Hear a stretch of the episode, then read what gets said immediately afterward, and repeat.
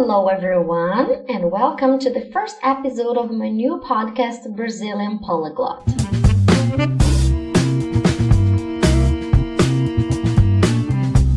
In today's podcast, I will talk about six habits of a polyglot, which is self explanatory, right?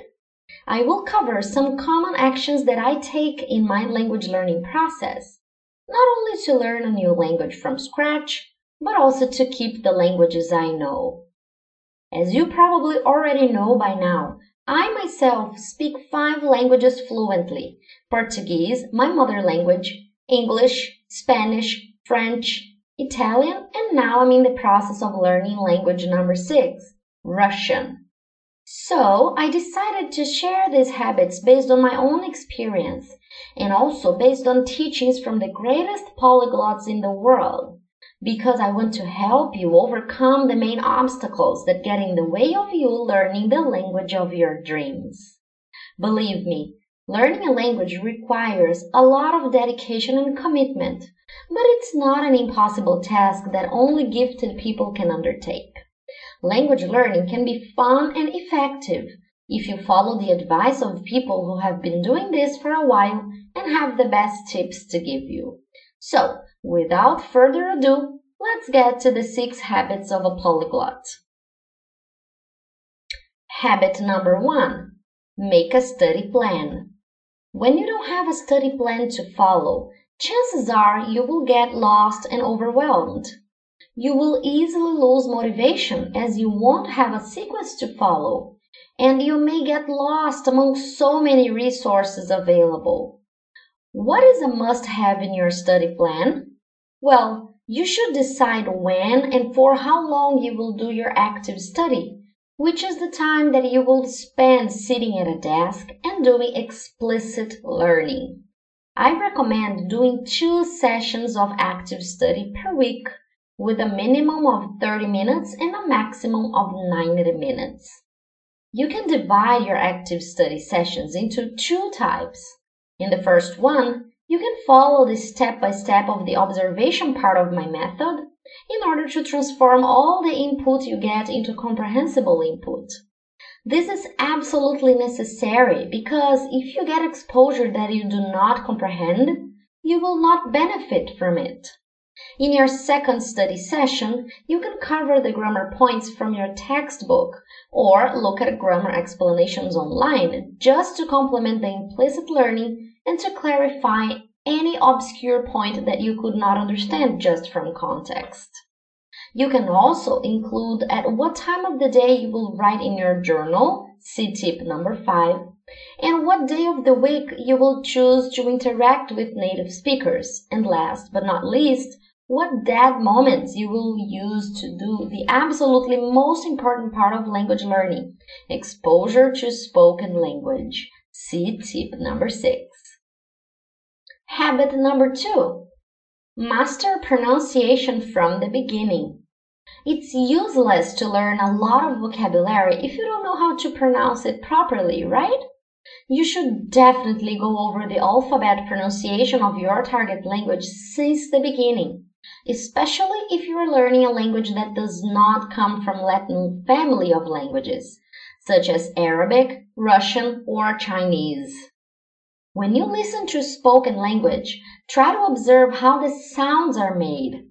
Pause the audio, re- repeat after the speaker, and do this as many times as possible. A good pronunciation is a skill that you develop over time. And don't get me wrong, I'm not talking about accent. Nope. You do not need to lose your accent in order to have a good pronunciation. Our accent is our identity. It's part of who we are.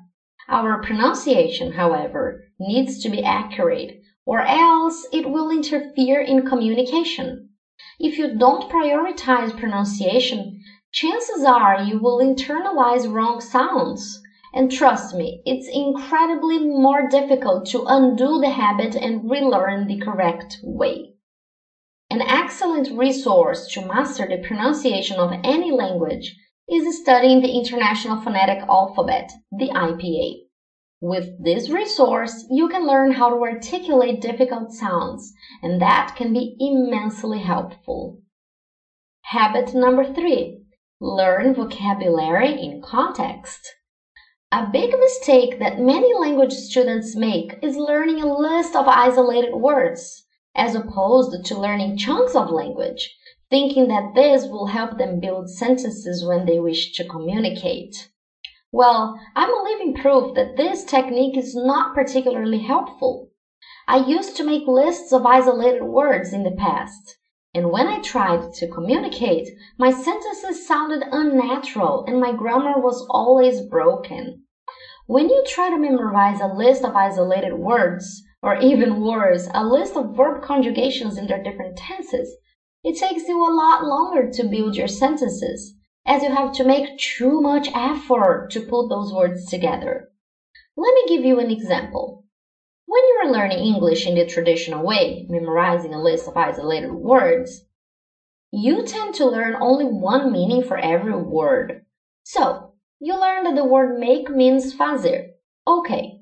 Then you come across a huge number of combinations, or as we call it, collocations, with the word make that do not mean fazer.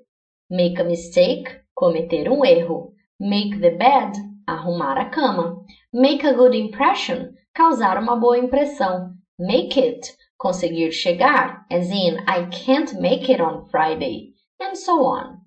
Now, tell me, what happened to the meaning of the word make as fazer? Well, in some cases, make means fazer, as in make a cake, fazer um bolo, make a compliment, fazer um elogio. But these are few cases. In most cases, make won't mean fazer, so it seems obvious that the best way to learn the meaning of make is learning the meaning of the whole phrase that includes the word make. This will make your life so much easier. And that's what I call learning languages lexically. But hey, what happens to grammar? How can I learn grammar if not in the traditional way? Well, let me give you another example to illustrate that. Let's say you're learning the hideous verb tense called present perfect. Ugh. You try to memorize how to use this verb tense by learning the rule well, you use the verb have as the auxiliary verb and any verb in the third column. Okay, but what the heck does that mean? How can I actually put this into practice? Does it even help to know this terminology? All I want is to use the so-called present perfect. So, you move on to the lexical way of learning. You see the chunk, the expression. Have you ever been to a place? And you immediately see its meaning, which is Você já esteve em algum lugar? Then you write down the whole chunk, which already has its grammar embedded in it.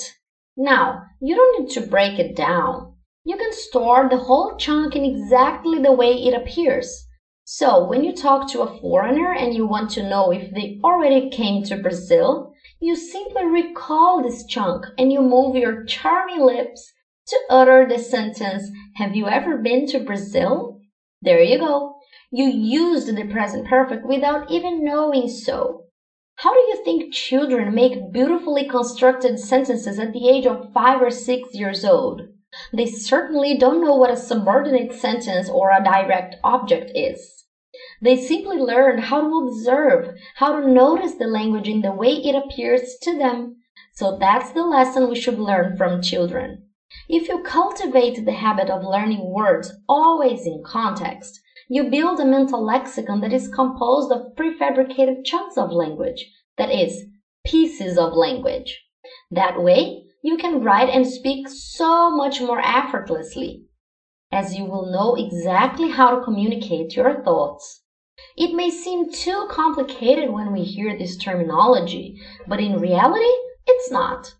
If you're curious to learn more about mental lexicon, chunks of language and collocations, I strongly recommend you do some research on the lexical approach, which is the approach that I've been using to learn all my languages and the approach I use to teach my students how to learn any language effectively.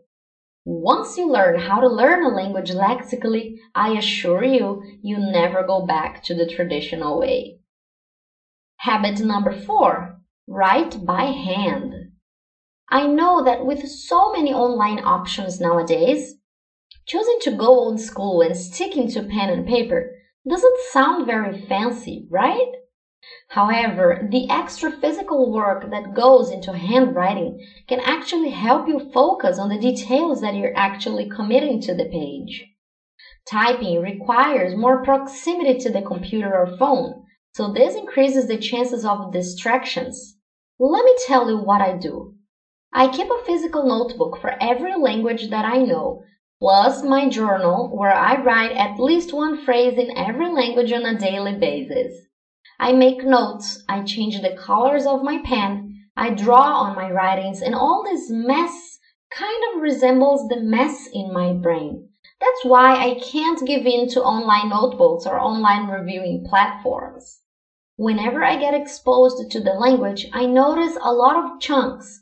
I write them down in my notebooks and I review this vocabulary constantly. That's actually what I teach my students to do because that's the effective way I have found and that I know it works. So, if you are a more modern person and you prefer online tools, there's nothing wrong with that.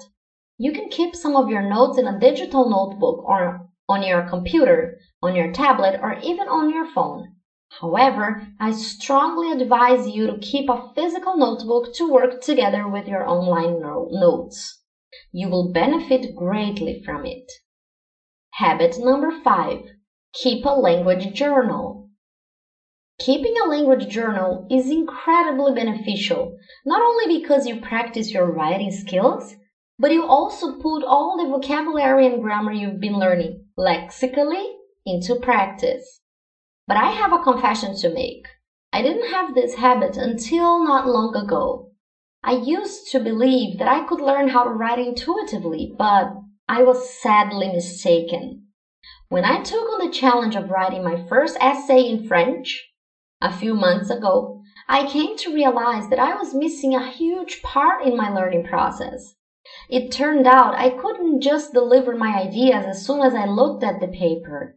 The fact that I knew a lot of chunks in French didn't really mean that I knew how to put these chunks to express my ideas in paper. I needed to learn connectors, which are words that, needless to say, connect your ideas. So, inspired by another polyglot friend, I started my language journal and now I reap the rewards of my decision. My writing has improved greatly in all the languages, even in Russian that I'm still a beginner. Once a day, I sit down to write in my journal, usually in the morning and in the afternoon, very rarely in the evening, when I tend to be more tired, so it's harder to focus. Then I think of one phrase, anything. It can be what I learned that day, what I'm grateful for, what clothes I'm wearing, what food I ate, who I talked to, etc. Then I come up with the phrase in English first, which is the language I feel most comfortable speaking. Then I translate the same phrase into the other languages. But Luigi, what if you don't know how to say that phrase in the other languages? Well, good question. I do my best to use all the lexis I have to produce that sentence. After I reach my threshold of effort, I look for the translation of this sentence in Google Translator, and after 10 or 15 minutes, I have my daily dose of writing completed. Again, I highly recommend you keep a language journal for yourself so you can practice the target language in an easy and meaningful way. Habit number six immerse yourself in the language. The moment I realized that in order to improve my skills in the target language, I had to get massive exposure to the language. Everything changed. I had a major breakthrough. I came to realize that getting exposed to the language only once a week in the language class wasn't going to get me any far. So I started to use all the technology I have available to make contact with the language. Podcasts, YouTube videos, movies and series, songs, books, phone calls, WhatsApp messages, Instagram stories, anything that makes me closer to the target language. The second realization that changed my life was learning that I can squeeze the language into my routine. That means I don't need to stop my life just to study a language. After all, we all have bills to pay and we have families that require our attention, right? So I started to use what we call dead times to get exposed to the target language. I listen to a podcast while doing my hair, while cooking, while doing the dishes, while cleaning the house or doing the laundry. I watch an episode of my favorite series while I eat lunch or dinner. I message my foreign friends throughout the day during work break times. I talk to myself in the shower, in the car, in the grocery store, etc. That moment, you name it. I get daily exposure to enjoyable and comprehensible input to my target language. And here we have some very important phrase, comprehensible input. Remember I told you in tip number one that you must understand the content you are receiving. Otherwise, this content won't be very helpful, right? So here I say it again. All the exposure you get in your dead moments should be comprehensible. So make a point of studying the content and searching for the translation beforehand. If you choose to include podcast listening in all those moments I suggested, make sure you go over the transcription of the podcast first and you understand the content. Then you can listen to the same podcast over and over again until you have understood nearly 90%. After that, move on to a new podcast and do the same process again. This seems a little bit too tiring, but let me give you the good news. All this hard work is necessary for a period of time to build a good amount of vocabulary so that you reach a point where you understand nearly 80% of all the content you get exposed to in the first time. The first few months are the most delicate stages of the process, but I assure you, all the hard work pays off. So there you have it.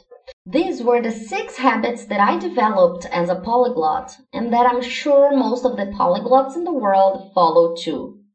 If you enjoyed this content, make sure you hit the like button down below, share with your friends, and write a comment to let me know which of these habits you would like to include in your life of a language learner. I hope you enjoyed today's content. See you next time. Bye!